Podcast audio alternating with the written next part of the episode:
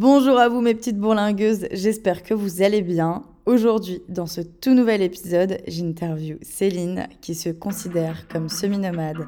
Elle est partie à l'âge de 15 ans au Costa Rica pour une durée d'un an. Ce voyage fut le premier d'une très longue série. Je vous laisse sans plus attendre découvrir son retour d'expérience. Alors, euh, je m'appelle Céline et je suis, euh, je me considère semi-nomade. Je, voyage euh, un peu partout dans le monde en prenant mon temps je ne suis pas une nomade qui, change de, maison tous les soirs, mais je suis une nomade qui me crée des petites routines euh, de plusieurs mois ou, ou, de plusieurs semaines euh, là où, là où j'arrive. Euh, je prévois pas forcément mes voyages. Et du coup, ça fait 18 ans que, que j'ai ce mode de vie et j'ai commencé quand j'avais 15 ans. Je suis partie un an au Costa Rica. Euh, je suis partie pour, euh, dans le cadre d'un échange interculturel. Donc ça veut dire que j'étais hébergée par une famille costaricienne et j'allais au lycée. Enfin, j'étais censée aller au lycée. Bref. et, euh, et, en fait, ce premier voyage, c'est c'est la curiosité qui, m'a poussée à, partir. Parce que, donc là, je parle d'un temps bien ancien où, Internet euh, n'était pas partout. Il n'y avait pas de réseaux sociaux ni rien et ma principale source d'information c'était la télé. Euh, et du coup, euh, je voulais voir en fait si ce que je voyais à la télé ça correspondait à, la vraie vie. Je voulais comparer ce que je voyais sur l'écran avec la réalité. Et, euh, et c'est cette curiosité en fait de savoir euh, ce qui se passait ailleurs dans le monde qui, qui m'a poussée à partir. Et comment tes euh, parents ont réagi? Enfin, C'est-à-dire qu'une jeune adolescente de 15 ans qui décide de partir un an à l'autre bout du monde, c'est quand même, je pense, pour des parents assez effrayant. Ça a été quoi leur réaction quand tu leur as annoncé que tu voulais partir? Bah, Alors ma mère, en fait, euh, je pense qu'elle y croyait pas trop. Et elle m'avait dit, euh, parce qu'on avait quand même Internet, c'est juste que c'était l'époque où on avait Internet, euh, c'était des forfaits de deux heures par mois ou quelque chose comme ça. Et elle m'avait dit, bah tu trouves les informations et c'est bon, t'y vas. Mais en fait, je pense qu'elle savait pas que c'était possible. elle m'a dit ça, elle m'a dit ça va l'occuper cinq minutes, elle va faire des recherches, elle va voir que c'est pas possible. Je vais être tranquille. Manque de bol, j'ai cherché, j'ai trouvé. Et du coup, bah voilà quoi, elle a été prise au piège entre guillemets. Donc euh, après, je suis partie avec euh, avec une association du coup qui, qui se charge de, de trouver des familles d'accueil pour les pour les jeunes du, du monde entier en fait qui, qui veulent faire ce genre d'échange. Euh, j'étais, enfin il y avait quand même une structure.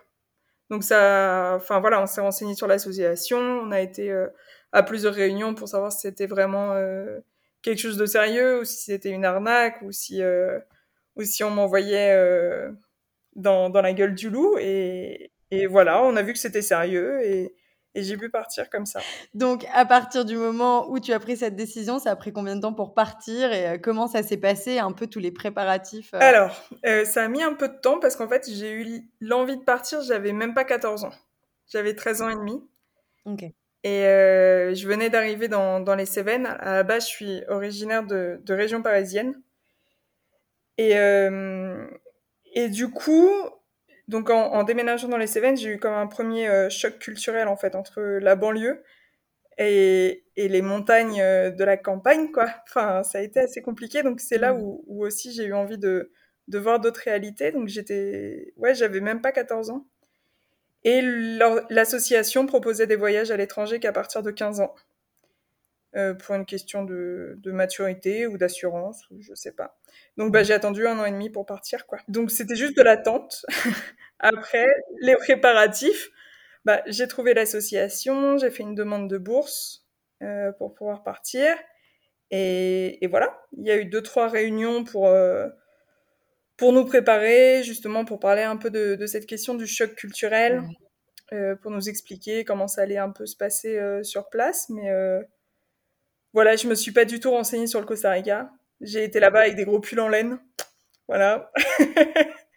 J'étais pas vraiment au fait euh, de ce qui allait se passer, enfin de, de la réalité que j'allais, rencontrer, quoi. Et, justement, bah, comment ça s'est passé quand tu es arrivé au Costa Rica? Raconte-nous un peu, euh, bah, ta famille d'accueil, est-ce que tu parlais espagnol quand tu y es allée? Comment, comment, du coup, euh, comment s'est passé ton arrivée là-bas? Alors, euh, je ne parlais pas espagnol. C'était vraiment pas ma matière préférée euh, au lycée. Je savais dire trois phrases, quoi. Enfin, je savais dire que j'avais 13 ans, par exemple, alors que j'en avais 15. Donc, je baragouinais un peu. Je disais, j'ai 13 ans plus 2. Enfin, voilà, je savais même pas dire 15. Enfin, mon niveau était très bas en espagnol. Je répondais oui à toutes les questions. On, on me posait une question? Si, si, si. Si je voyais que la personne faisait une drôle de tête, j'essayais non. Enfin, j'ai non, non, non, non. Et si elle faisait encore une drôle de tête, là, euh, j'étais complètement perdue, quoi. Enfin, si la réponse n'était pas oui, c'était pas non, la conversation s'arrêtait. Et, euh, et au bout de, de quelques semaines, j'ai essayé de mettre des O et des A à la fin de tous les mots français. Donc voilà, donc ça faisait des... J'ai appris l'espagnol comme ça. Ouais, J'allais dire, est-ce que cette technique a fonctionné? Maintenant, je parle couramment espagnol, donc euh, ça a marché au bout d'un moment. Apparemment, oui. et, et la famille d'accueil, euh, en fait, j'ai eu deux familles d'accueil. La première, ça s'est pas super bien passé, notamment parce que je suis tombée malade au, au Costa Rica. J'ai attrapé la dengue. Donc la dengue, c'est une maladie qui est, qui est transmise par, euh, par certains moustiques. Et, euh, et en fait, ça, ça détruit en gros les, les plaquettes, quoi, de ce que j'ai compris. Et donc, il voyait que je parlais pas espagnol. Il me laissait aller euh, au dispensaire toute seule. Donc, il fallait que j'y aille euh, à 4 heures du matin, alors qu'il ouvrait à 8 heures pour peut-être avoir une place dans la journée pour euh, recevoir une injection de je ne sais quoi, parce que je ne, je ne parlais pas espagnol. Donc, euh, je, j'enlevais ma, je baissais ma culotte, on me faisait une piqûre dans les fesses. Ça allait mieux. Et, et voilà. Donc, euh, au bout d'un, petit moment, j'ai changé de famille d'accueil. Et là, c'était vraiment chouette. Après, les deux familles d'accueil, elles habitaient euh, à, à, Puerto Limón. C'est une ville sur euh, la côte caraïbe du Costa Rica. Okay. Donc ça, c'était quand même plutôt pas mal à 15 ans d'arriver dans les Caraïbes. C'était, chouette. Et du coup, ma deuxième famille d'accueil, eux, ils étaient vraiment, ils étaient vraiment super ouverts, vraiment accueillants et, et pour eux, c'était une perte de temps que j'aille au lycée, quoi. C'était non, mais attends, tu viens de l'autre bout du monde, enfin, l'autre côté de l'Atlantique, tu vas pas passer tes journées au lycée, quoi. Moi, je connais quelqu'un qui habite à l'autre bout du Costa Rica. Il y a un bus dans deux heures. Voilà, tu vas, tu loges là-bas et tu reviens quand tu veux. Donc en fait, euh, toutes les semaines, ils me trouvaient un hébergement. Euh, enfin, ils avaient beaucoup de, de familles, de cousins, d'amis, d'amis, de, de la voisine euh, partout dans le Costa Rica. Donc, euh, donc en fait, ils m'ont, ils m'ont fait voyager euh, comme ça, quoi. Ils me trouvaient des hébergements et moi j'y allais et je visitais le pays.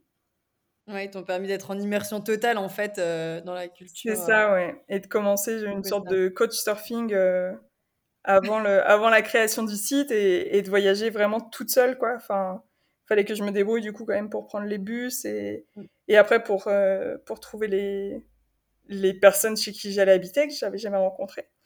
Donc ça, c'était chouette. Et du coup, justement, au niveau des anecdotes, comment ça s'est passé là-bas? Et comment ça s'est passé sur place? Euh, Est-ce que tu peux un peu nous raconter comment c'est la vie au Costa Rica, la culture? Euh, Est-ce que tu as réussi à facilement t'intégrer? Ouais, alors euh, je pense que partir en étant au lycée, c'est quand même super chouette. Parce que, bon, j'allais quand même au lycée, enfin, c'était quand même un peu le but. Et déjà, ça, ça aide vachement à apprendre la langue, parce qu'au bout d'un moment, quand tu veux parler avec les autres jeunes, bah, t'as pas le choix, enfin, ou même dans la famille d'accueil. Au bout d'un moment, t'as faim, t'as envie de manger. Bon, c'est pas tout à fait chez mmh. toi quand même au début, donc euh, t'oses pas aller te servir dans le frigo. Faut que t'arrives à te débrouiller en espagnol. Donc partir en immersion comme ça, enfin, en, en trois mois, je parlais quand même euh, plutôt bien espagnol. Donc c'était vraiment bien. Et justement, être, euh, être jeune et être au lycée, ça, ça m'a permis de, de rencontrer énormément de personnes. Parce que tous les, tous mes, mes, camarades de classe, en fait, ils étaient vachement curieux, ils essayaient tous de me parler. Enfin, c'était vraiment chouette. Et, dans un lycée, à un moment, il y a. Parce que j'ai changé de lycée, enfin, peu importe. Mais euh, dans, dans, mon deuxième lycée, euh, il y a une prof qui est pas venue en cours. Et en fait, on aurait tous pu rentrer et enfin, partir et rentrer chez nous. Et là, tous les, tout le monde, tous les, tous les autres élèves de ma classe ont commencé à faire de la musique et à danser et à vouloir me, me donner un cours d'espagnol pour que j'apprenne l'espagnol en, en, musique et en chanson.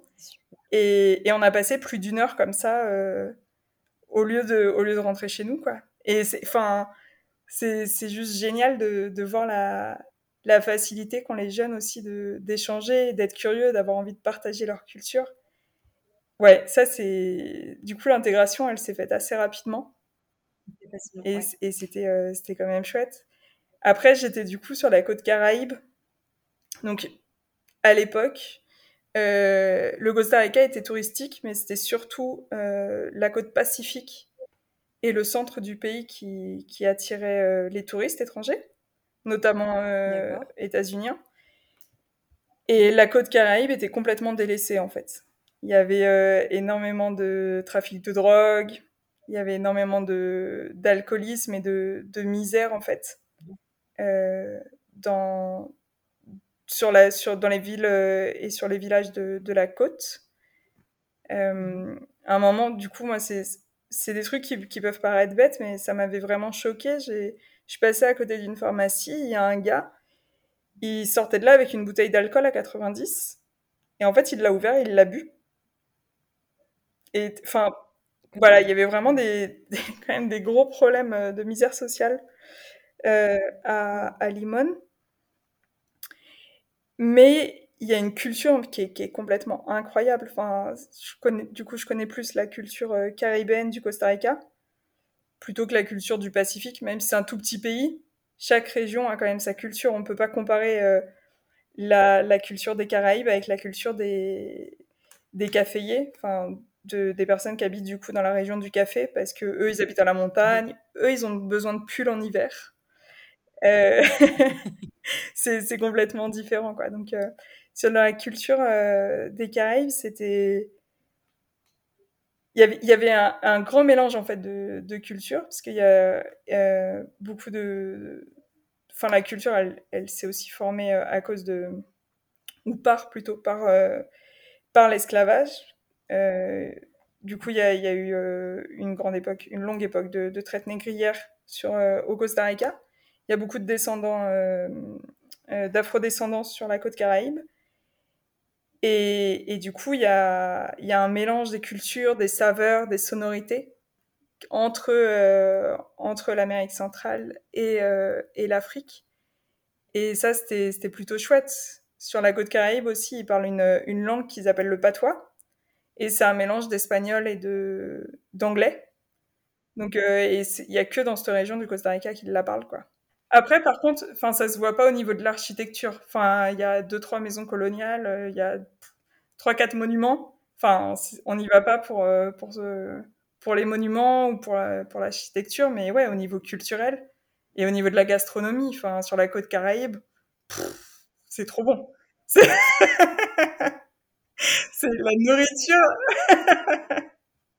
la nourriture, elle est vraiment trop, trop bonne, quoi. Justement, parce qu'il y a un mélange des saveurs, et, euh, ouais, c'est, bien.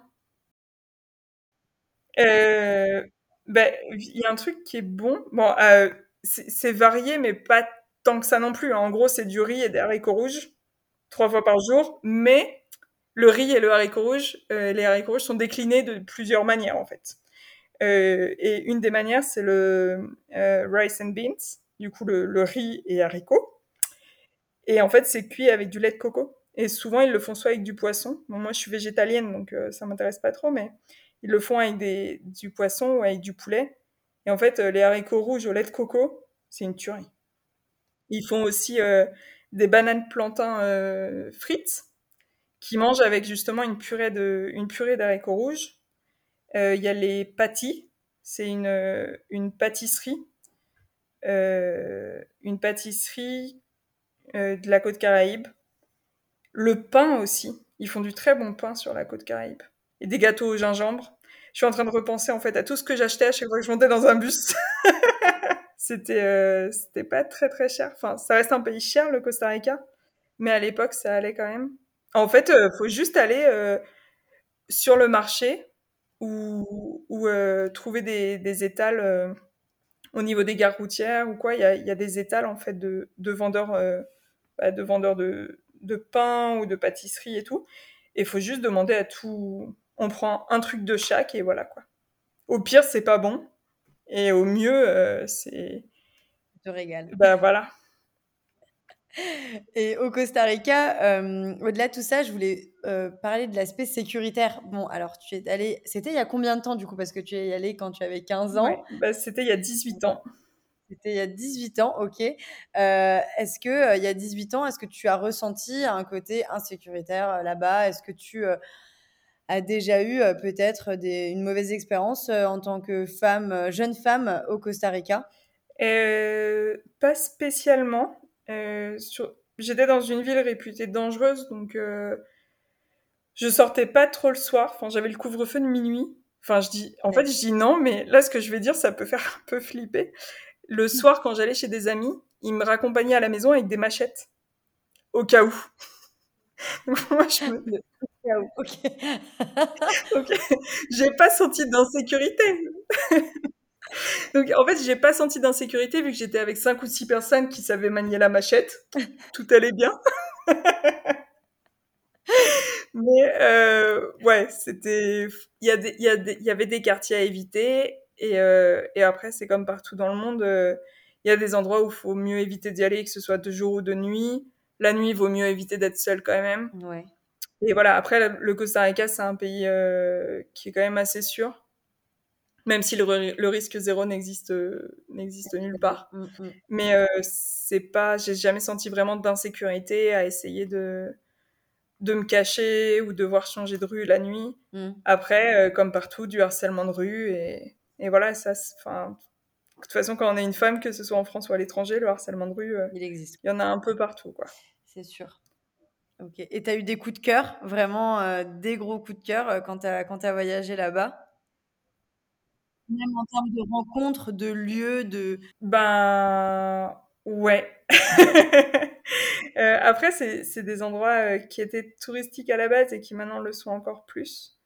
Donc euh, ça, a sûrement euh, encore changé. Enfin, je, suis retournée au Costa Rica il y a quelques années, il y a quatre ans je crois.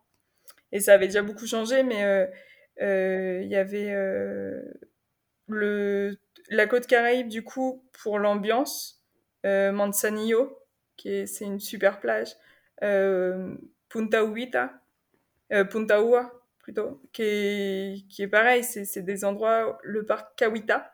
Donc tout ça là, c'est sur la pointe, sur la côte Caraïbe, et c'est des endroits assez magnifiques parce que tu as la plage, tu as un petit sentier et tu as la forêt. Donc en fait, tu marches, tu vois des iguanes sur la plage, tu te fais bouffer les pieds par des fourmis parce qu'il y en a partout, et de l'autre côté, tu as des singes hurleurs, quoi. Enfin, c'est complètement, c'est complètement dingue. Euh, les volcans, il y a beaucoup de, de volcans, euh, le volcan euh, Arenal par exemple. Et, et du coup, c'est, c'est des trucs assez chouettes. Il y a, des volcans avec des. Les cratères, en fait, c'est, des lagunes. Donc, c'est quand même super beau. Et le parc Manuel Antonio aussi, ça, c'est sur la côte pacifique. En fait, je crois que où que au Costa Rica, c'est beau. C'est. c'est. Ouais. Que, que t'aimes. Euh, que t'aimes les, les forêts, la plage, les plages de sable blanc ou de sable noir. Il y, y, a tout le temps un endroit qui va être beau. Tu y trouves ton compte en fait, peu importe où tu vas. Ouais, c'est exactement ça. Bon, après, si t'aimes pas la nature et tu préfères les grandes villes, euh, tu vas pas au Costa Rica. Mais si, si tu aimes voir des animaux, euh, des animaux sauvages et, et si tu as envie de, de, te retrouver dans la nature, ouais, c'est quand, même, euh, c'est quand même assez dingue le Costa Rica. Euh, bah, c'est un des pays où il y a une, une plus grande réserve de, biodiversité en, Amérique, si je dis pas de bêtises. Et enfin, il y a des morphos, c'est des énormes papillons bleus qui sont complètement dingues. Les oiseaux aussi, des toucans. Enfin, c'était un, rêve de voir un toucan, les singes, il y a beaucoup d'espèces. Après, il y a aussi des baleines au, Costa Rica. Moi, j'en ai pas vu parce que j'ai pas cherché à, en voir. Des tortues. Et euh, a il y a plusieurs euh, associations. J'avais fait ça. Euh, à l'époque, c'était pas connu. Maintenant, ça s'est peut-être trop développé, c'est peut-être trop touristique. Mais j'avais passé une semaine dans un centre de protection de, de tortues. Et en fait, on était genre cinq touristes tout le reste, c'était des, des scientifiques et on devait faire des rondes sur les plages pour détecter les nouveaux nids, pour déterrer en fait les nids où, on avait vu que les, les œufs n'avaient pas éclos pour essayer de, comprendre, pour que les scientifiques comprennent les causes en fait de la, de la non-éclosion des œufs. Et, c'est chouette. Et le soir, du coup, on pouvait voir les tortues venir pondre sur la plage enfin en restant loin et enfin voilà pour pas qu'elle qu'elle détecte notre présence pour pas les perturber mais euh, c'était vraiment chouette quoi après ouais bien se renseigner aussi et que ce soit pas trop touristique et que ce soit pas pour euh, prendre les petits euh, les bébés tortues qui essayent tant bien que mal d'atteindre l'eau les prendre dans les mains et prendre des photos ça faut pas le faire quoi. Enfin voilà ou les selfies avec les grosses tortues vaut mieux éviter quoi. Elles sont là pour pondre elles sont pas là pour se retrouver sur Instagram. C'est pas trop leur but. Non, mais il faut le souligner parce que je pense que beaucoup de personnes ne se rendent pas compte de l'impact hein, que ça a d'avoir ce genre de comportement euh, ouais. Euh, complètement inadéquat. Bah, surtout que les tortues, elles viennent la nuit. Donc, en fait, euh, si on leur met 5 ou, ou 10 lampes torches en plein dans les yeux alors qu'elles veulent pondre tranquillement, il n'y a pas besoin d'être expert en tortue pour se douter que oui, que c'est pas leur kiff. Ouais, bah oui, clairement.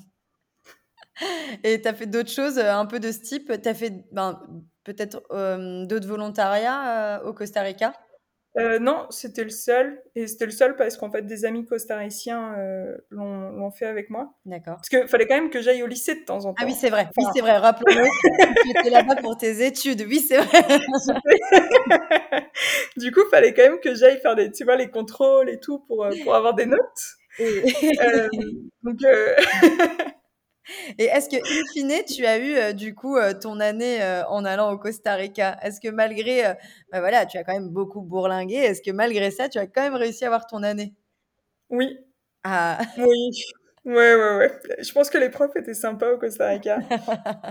Et après, en France, en France, la, la secrétaire euh, a eu quelques problèmes en fait. Euh. en fait, je suis rentrée, euh, j'étais censée redoubler ma seconde en rentrant en France. D'accord. Et je suis directement passée en première parce que je pense que voilà, la secrétaire elle a dû se tromper, se tromper dans, dans l'inscription et et du coup, ça m'a pas du tout pénalisée. J'ai appris énormément de choses là-bas. Donc même si j'ai pas suivi les cours de seconde en France, j'ai appris et vu tellement de choses que que ça a pas été gênant pour pour mon cursus. Et en fait, j'en parle parce que avant de partir, on m'a dit que, que si je partais à l'étranger pendant un an, j'allais être en échec scolaire. En gros, ma vie, elle allait être ruinée, quoi. C'est jamais j'allais avoir mon bac et jamais j'allais réussir à aller à l'université. Enfin, c'était euh, c'est une conseillère d'orientation qui m'avait dit ça. Et, et, je vois souvent des personnes qui s'interrogent sur le fait de, de partir un an, euh, faire une coupure après le bac, par exemple, ou pendant les études. Et en fait, euh, ou même au lycée, enfin, même d'autres jeunes qui ont envie de partir euh, au lycée, au pire, on redouble. Donc, euh, c'est pas, c'est pas non plus la fin du monde. Ouais.